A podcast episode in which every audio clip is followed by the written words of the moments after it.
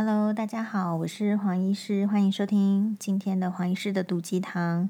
那我们今天是这个二零二零年的十二月十二号，我们今天在粉专的直播中呢，很开心的帮我们的一位大铁粉艳萍小姐呢，诶庆生一下，就是唱了生日快乐歌哦，而且还唱了几首，就是嗯，不知道因为唱了生日快乐歌之后呢，就是就很想唱歌啊、然后就诶直播跟大家一起欢唱一下。那我想这个 podcast 这边呢，也不能够这个不跟上，所以呢，黄医师在这个直播里面是唱了这个邓丽君的歌，然后唱了《几度夕阳红》。那我在这边呢唱一下，呃，同样也是琼瑶小说，那我很喜欢的连续剧的主题曲。庭院深深，开始喽。这个是作词是琼瑶，作曲是刘家昌先生。多少的往事已难追忆，多少的恩怨已随风而逝。两个世界继续痴迷，几载的离散欲速相思，这天上人间可再聚，听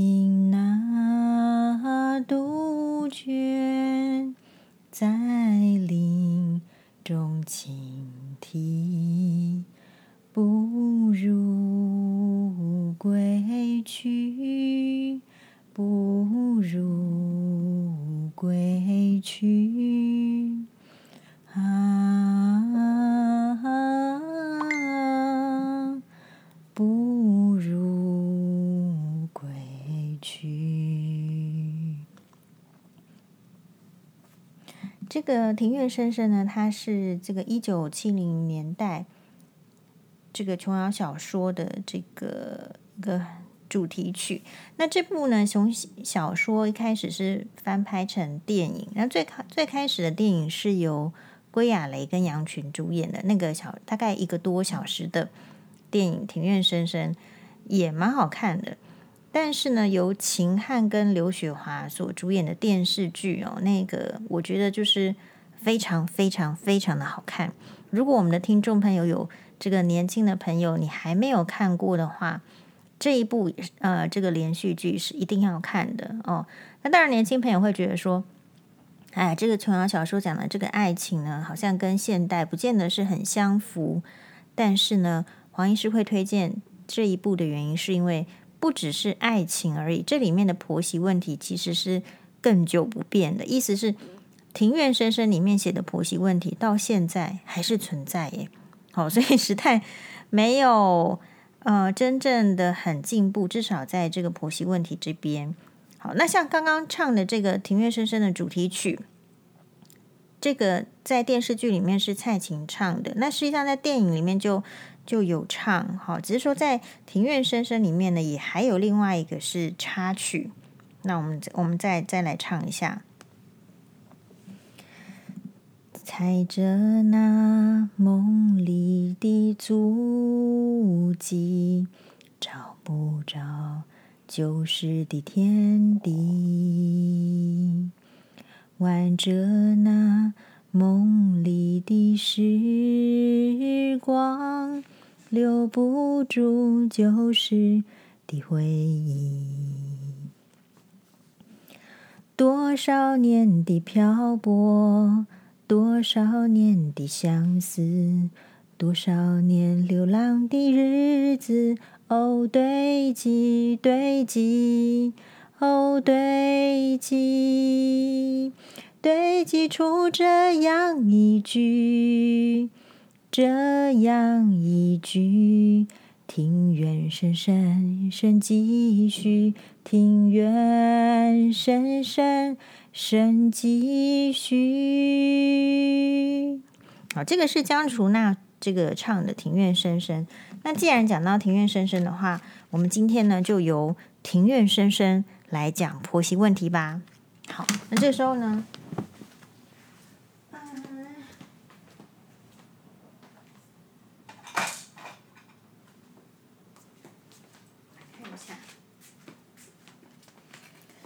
所以这个时候呢，这个黄医师把自己的 琼瑶小说拿出来看一下。好，因为这个是琼瑶女士所写的《庭院深深》这本书呢，是在一九六九年的三月二十五日出版的。那《庭院深深》呢，是在琼瑶的至少快五将近五十部作品里面的第十四部。它前面呢比较有名的是，比如说。六个梦啊，烟雨蒙蒙，几度夕阳红，还有这个彩云飞。然后第十第十四本的话，就是这个庭院深深哈，真的很不容易啦。我觉得一位作家要红，就是或者是说能够影响这个世代，真的是要嗯好好几部的这种感人肺腑的爱情小说的出现。好。那么，当然我们会再去看这个原著小说，都是因为看了这个电视剧。不过电视剧呢，它有好几集，好像我记得好像有四十集。但是电视剧跟原著小说不太一样，是因为电视剧呢，它会需要嗯加入很多的角色啊，比如说里面的这个。就会加入什么？他后来变成方思颖。我先大致讲一下这个故事给大家。这个好没有看过的人，那我觉得应该很少，没人看过嘛，除非年纪太轻。他这个《庭院深深》，他讲的是一个以婆媳问题为主的一个爱情故事。那其实他蛮一开始呢，你会感觉到就是蛮老掉牙的。好，可能就是一个呃，作为人家的这个童养媳的一个女生，长到高中之后呢，还不想要跟家里面那个没有出息的这个男生结婚，所以就要逃出来。但是逃出来的话，就会被养父养母说都欠他们钱。好，如果没有把这个钱呢还好，呃，还的话是一定要做给就嫁给他们家做媳妇的。那这样子呢？你说高中才毕业的女生要怎么样能够在短时间之内去还这么一大笔钱呢？一定就是呃沦落舞厅。好，所以我们的这个女主角叫做张含烟，她长得非常漂亮。好，那她的形象呢，你可以用这个刘雪华的样子来想象就知道了。然后他就真的去舞厅哦，只是说舞厅做了几天之后呢，诶，他就这个发生了这个，就是你你作为一个舞女，常常有机会会碰到的事情，比如说就遇到不好的客人，啊，不好的客人就把你灌灌酒，然后就失贞，然后顿时呢，他就觉得说啊，我怎么会？就是沦落到这样，然后也失去了自己的清白，然后因此呢，他就放下了那个舞厅舞女的工作，想要重新开始。那他呢，想要重新开始的时候，他是去找了一个劳动的工作，呃，他就找到了一个茶园，然后在里面呢做一个采茶的姑娘。那踩着踩着都是说很累了，只是说他没去了几天呢，有一天正在这个采。采茶场上的时候，今天好像讲话不是很顺哈。那个 采采茶场上这个采茶的时候呢，突然之间就是因为太劳累了，太阳太大了啊、呃！你知道那个采茶场，他们都是戴着长的嗯这种袖套，然后戴着这个帽子，太阳很大的时候，还是不小心的体力不支的晕倒了。那么晕倒的时候呢，就被送到办公室，办公室就遇到了老板薄佩文，好，或者你说是这个茶园的这个老板薄佩文，然后就发现了，诶，怎么会有这么漂亮的女生，然后在我的茶园里，然后就想说，再问一下她的职，呃，这个学历，哦，看起来好像是有读书的呀，问了一下，哦，是高中毕业。所以呢，就请他呢来当自己的秘书，当然也有一点是想要近水楼台的意思。那两个人两个人相处呢，这个薄佩文可以说是对张含烟一见钟情，而且借着职务之便呢，其实就是想要呃跟他在一起。但是呢，张含烟是自惭形秽，哈，就一直不接受，嗯，薄佩文的追求。那薄佩文，薄佩文就追问他说：“诶，为什么不接受我的追求？”这时候张含烟呢，才告诉他说：“因为呢，自己曾经呃去当过舞女啊，而且呢也有失身啊，失贞，在那个年代应该是蛮严重的事情。好，所以呢，呃，不佩文大概停了两三天没有去找他，一个礼拜。”等到他终于想清楚，说自己还是很爱张含烟的，并不会因为他的这个出身或者是他的这个过去就不爱他了，所以要重新的再去找到张含烟。只是说张含烟这时候因为就想说，嗯，一个女生会被自己所爱的男人看清，不管是看清身体还是什么方面，被看清其实都是一个很大的打击。那张含烟呢？受到这样子的打击之后，他就决定从他的这个茶厂里面辞职。然后呢，就他想说，反正人生很没有希望，很没有希望的女生就会觉得没关系，做什么都没关系，只要赚钱就好了。所以他又再回到舞厅去当做去当他的舞女。那这样子的一个月的时间，哈，柏佩文就要找这个张含烟，就好像发疯似的这样，每天每天都去找他，而且都去哪里找呢？想说张含烟可能还是从呃重操旧业去了，所以就去每个酒厅、舞厅啊，哦，然后每天都这样子去找张含烟。终于呢，有一天真的是找到了。那嗯，当然就是你知道，就是一般人如果找到的话，女生也是不回头的。好，可是呢，这个演播配文的是谁呀、是我们的这个秦汉。好，我想任何女生被秦汉找到，叫她回头，应该是呃，除了林青霞不会回头之外，是大家都会回头吧。好，所以我们的这个张含烟呢，当然就回头了，所以他就跟着薄佩文回家。那薄佩文知道他的妈妈是一个比较传统的那种呃老太太型的，就是非常重视门第的，一直催他娶媳妇都是重视门第的一位非常古老传统的女性。所以他知道张含烟这样子的背景一定不会被他妈妈接受，因此他干脆先来个先斩后奏，先带去公证，然后再带回家，带回去这个薄佩文他们自己的薄家茶园里面的豪宅啊，带回去之后呢，就跟他讲说啊，这个就是我们已经公证结婚了，然后请你接受。诶，没想到这个这个薄老太太哦，就是薄佩文的妈妈，也就是这个婆婆薄老太太。在儿子面前呢，就是说好的，我会对他好，会视如己出，把他当成女儿看。好，大家都很耳熟，对不对？你看这个在一啊，这个六零年代的琼瑶小说就跟就就是这样子啦。现在还是这样子嘛，对不对？大家的那个套数路数都是一样，只是说没想到的是，或者是说也想得到是，只要薄佩文出去茶厂啊，他的茶工厂上班。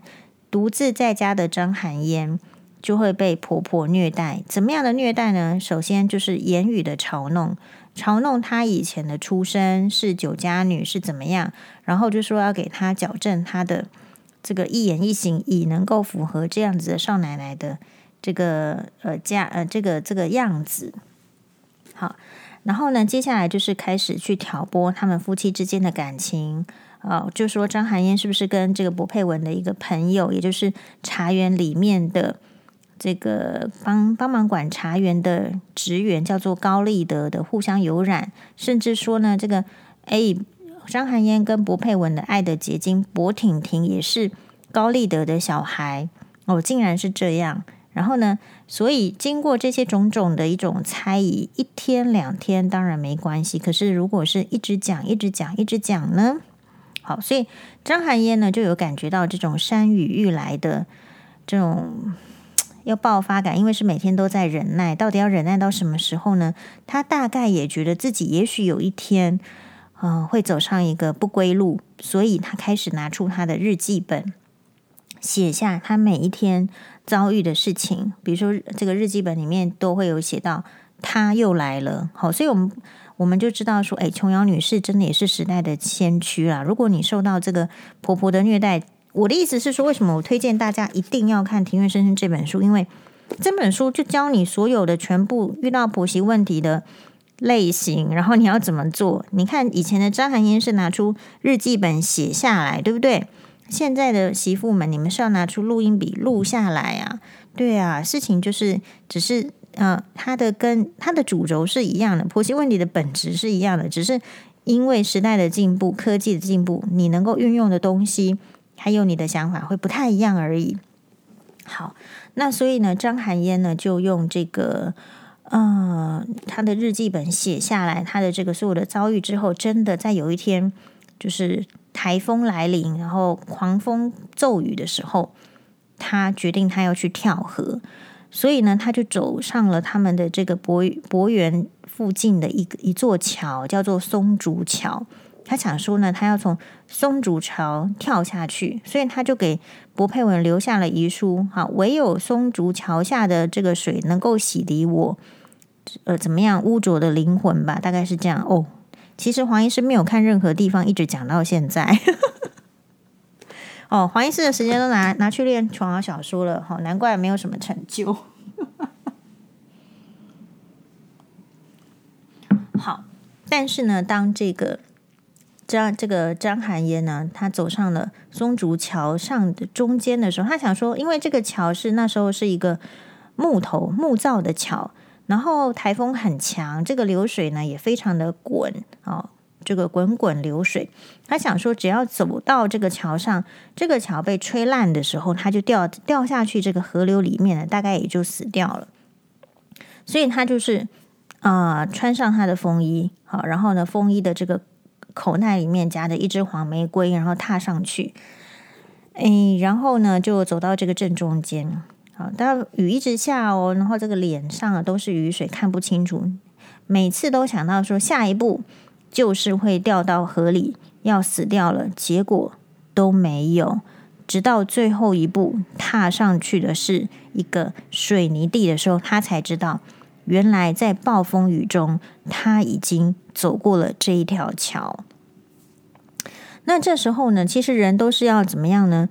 置之死地而后生，所以他虽然有这个寻死的念头，可是，呃，老天爷的安排，或者你说老天爷有眼，真的不需要因为婆媳问题去自杀，所以他还是很顺利的走过了这个松竹桥，踏上了一个水泥地，另外一个世界。这时候他醒悟过来了，他决定要去找寻他自己的人生。那这时候也很巧的是。那他这个离开家的时候什么都没有带，就看着手上的一颗三克拉的钻戒，就想说把它变卖了就有钱，所以他就去美国去念教育了。好，所以我觉得女生不是说我们爱钱，就是说如果订婚钻戒你还是要一直戴在手上，好，不要像黄医师一样哦，没有又没有戴在手上，当然就没有办法带走。随时随地的把你们的钻戒戴在手上，遇到灾难的时候，手上的那颗钻戒就是可以当掉啊，可以怎么样？可以帮助你，这个不能小看哦。好，所以男生你去娶老婆的时候，还是要准备钻戒，好吗？谢谢大家。好，就像是那个《爱的迫降》，我们的这个影视力哦，就是诶，飞到北韩去的时候，顿时迫降，什么都没有的时候，身上一定要有值钱的东西。哦，所以我们还是得立志身上要有一颗这个钻戒，还是要有这个劳力士手表的，对吧？因为劳力士手表比较重，比较有价值。好，然后呢，从他走了那一刻，也就是去死的时候呢，这个因为因为小说就写说他的这个老公，也就是薄佩文，这个时候才发现他非常爱张含烟，不能失去张含烟，然后开始发疯似的。找寻张含烟，当然都没有再找到，因为张含烟去美国啦。好，所以首先呢，就是说我们的这个琼瑶小说很好，可是它其实里面的这种有一些小说情节会误，会让大家误导。误导什么呢？误导就是说，是不是每个男人都像薄佩文一样？哦，只要你去这个寻死寻活，然后呢，男生就幡然悔悟，这个是女生的想法，男生真的没这样想。好，这边黄医师要提醒大家。好，但是小说里面，这个小说是写给谁看的？这个小说绝对不是写给男人看的，也许没有预设立场，但是男人不会看这样子的小说，所以这样的小说是符合女性的想象跟要求的。因此，里面的柏佩文就发疯似的，一直找这个已经去自杀的老婆，然后没有办法再找下一个女人。但实际上，现实是，如果这个女 老婆走掉了，因为婆媳问题走掉了，其实。呃，如果有点能力的男人，都是很快会找到第二个老婆、第三个老婆的，哈，所以这个也跟现实是不太符合的。所以我说看琼瑶小说很好，可是琼瑶小说，如果你是在比较年轻的时候看，比如说十几岁的时候、二十岁的时候，应该要有导读，也就是说要有像黄医师这样子的人走过一些事情，然后呢，看有一些想法之后，再回过头来带大家一起来看琼瑶小说，那你就会觉得棒，好棒棒哦！既可以得到里面的一些教导我们的重点，又可以避开一些无谓的想象。我觉得这个就是现代琼瑶小说的价值。好哦。然后呢，接下来这个就是你看，就是啊、女生的想象啦，或者说实际上也是女生，只要离开一个对你不好的婆婆，对你不好的婚姻，就如同张含烟，她可以去美国再度的学习到一些学业啦，生活是重新的人生了。然后，而且她在那边就把她自己的名字改成方思莹。好，那方思莹是这样，就在美国过很好的生活了。这边的柏佩文怎么样呢？因为太思念张含烟，所以在某每一天呐、都非常思念他。可是有什么可以用来思念呢？只有靠张含烟留下来的手稿哦，他就去把这本手稿呢装订的非常好，非变成精装版，然后上面写“爱妻张含烟”的手稿，每天晚上都要一直阅读，然后喝酒阅读，而且要点着蜡烛。当然，你知道这个就是安排，因为呢，为什么不开电灯呢？哦，眼科医师一定会提醒大家不要什么秉烛夜游啊，一定是开电灯啊。哦，你这样子的话，果然就发生大事。所以这个柏家的豪宅呢，就因为柏佩文在那边点蜡烛看爱妻张含烟的遗稿，就失火了。好，而且这个火势啊，非常的大。火势非常的大之后呢，张含烟跟他里面的这个呃，不是张含烟，柏佩文跟他们里面的员工就赶快救出这个张含烟跟柏佩文的小孩，叫做柏婷婷，然后救出老夫人，还有其他人都跑出来喽。还有谁呢？在电视剧里面有翠山，可是，在小说里面是没有翠山这个角色的。好，然后都救出来之后呢，呃，蒙毅蒙毅然的这个柏佩文，他又想到说，糟糕。他竟然没有拿出张含烟留给他最后的东西，那就是那一份遗稿，所以他又冲进去火场，然后就怎么样呢？哎，这个火势很大的时候，你又冲进去火场，结果后来呢？哎，柏佩文他就失明了。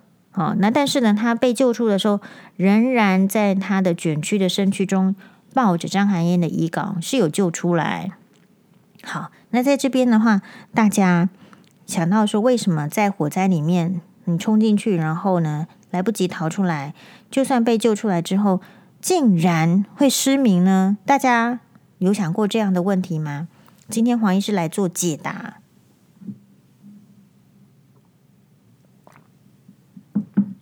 好的，跟大家讲哈，在这边也这边如果说哈，比如说你在火灾的现场，好，那因为会会。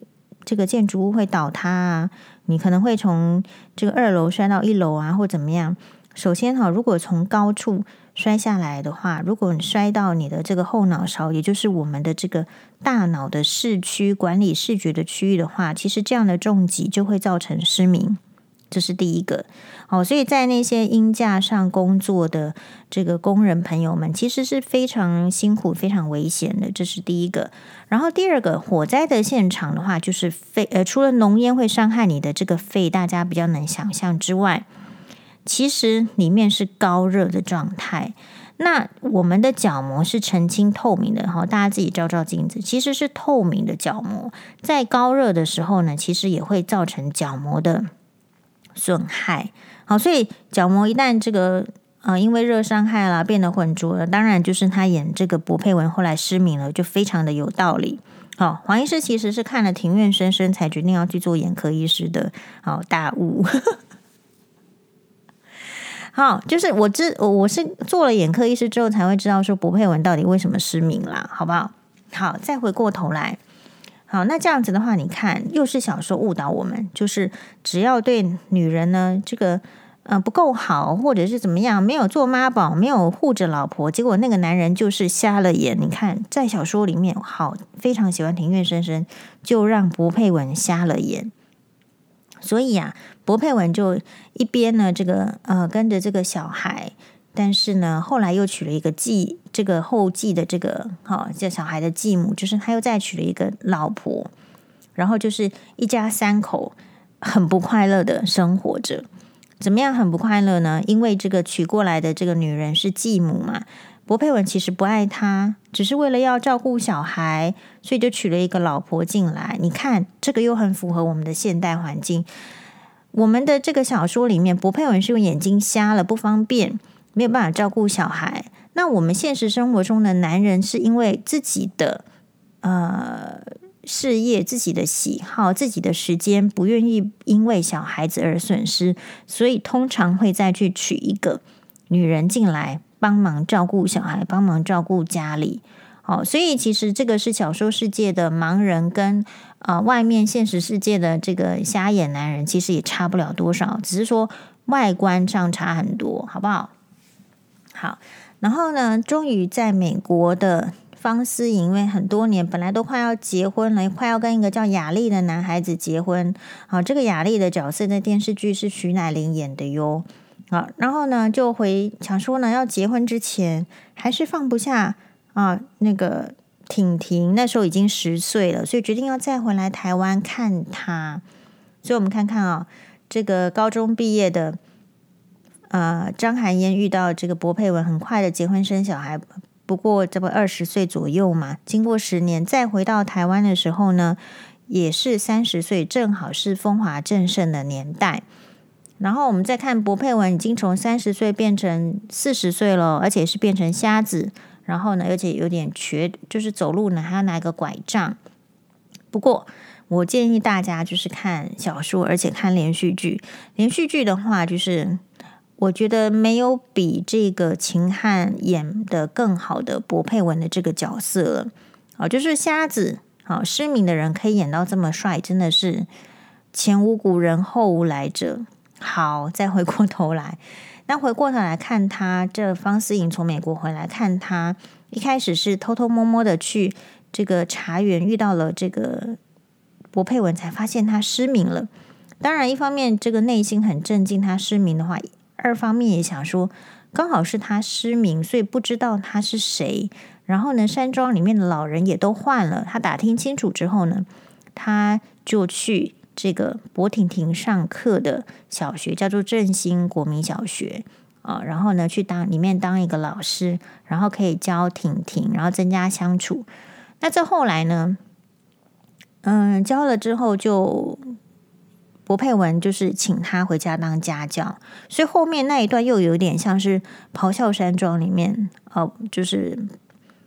嗯、是咆哮山庄吗？好像有有不应该不是啦，像简爱，对不起，黄医师说错了，像简简爱一样，Jane Eyre 哦的这种女家庭教师的情节，就是等于男主男主人又跟这个嗯喜欢上家庭老师哦，这个好像发也有发生在这个蒋家嘛哈，男主人喜欢上家庭老师。只是说，这个这这个呃小说里面比较好的是，他喜欢上了这个家庭老师呢，诶，原来是他的前妻，原来是这个他朝思暮想、思思念念的张含言。好，所以后来又花了一番心力才证明说方思颖就是张含言。好，黄医师都讲成这样子，大家还还需要去看吗？还是需要的，因为这一部这个嗯小说的话呢。你这个结婚前看跟结婚之后看感觉是不一样的，所以同一本书它能够阐释的内容实在是太多了，你能够体会到多少，那跟你的这个呃经验其实很有关系哦。所以推荐大家，我们今天就是从这个先让大家了解一下大致庭院深深是什么内容，然后你可以从里面看到一个，就是深深切切，我们经历了三十年都还是一样的婆媳问题。所以，如果你有看过这本书，你才可以去结婚哦。好喽，谢谢大家，拜拜。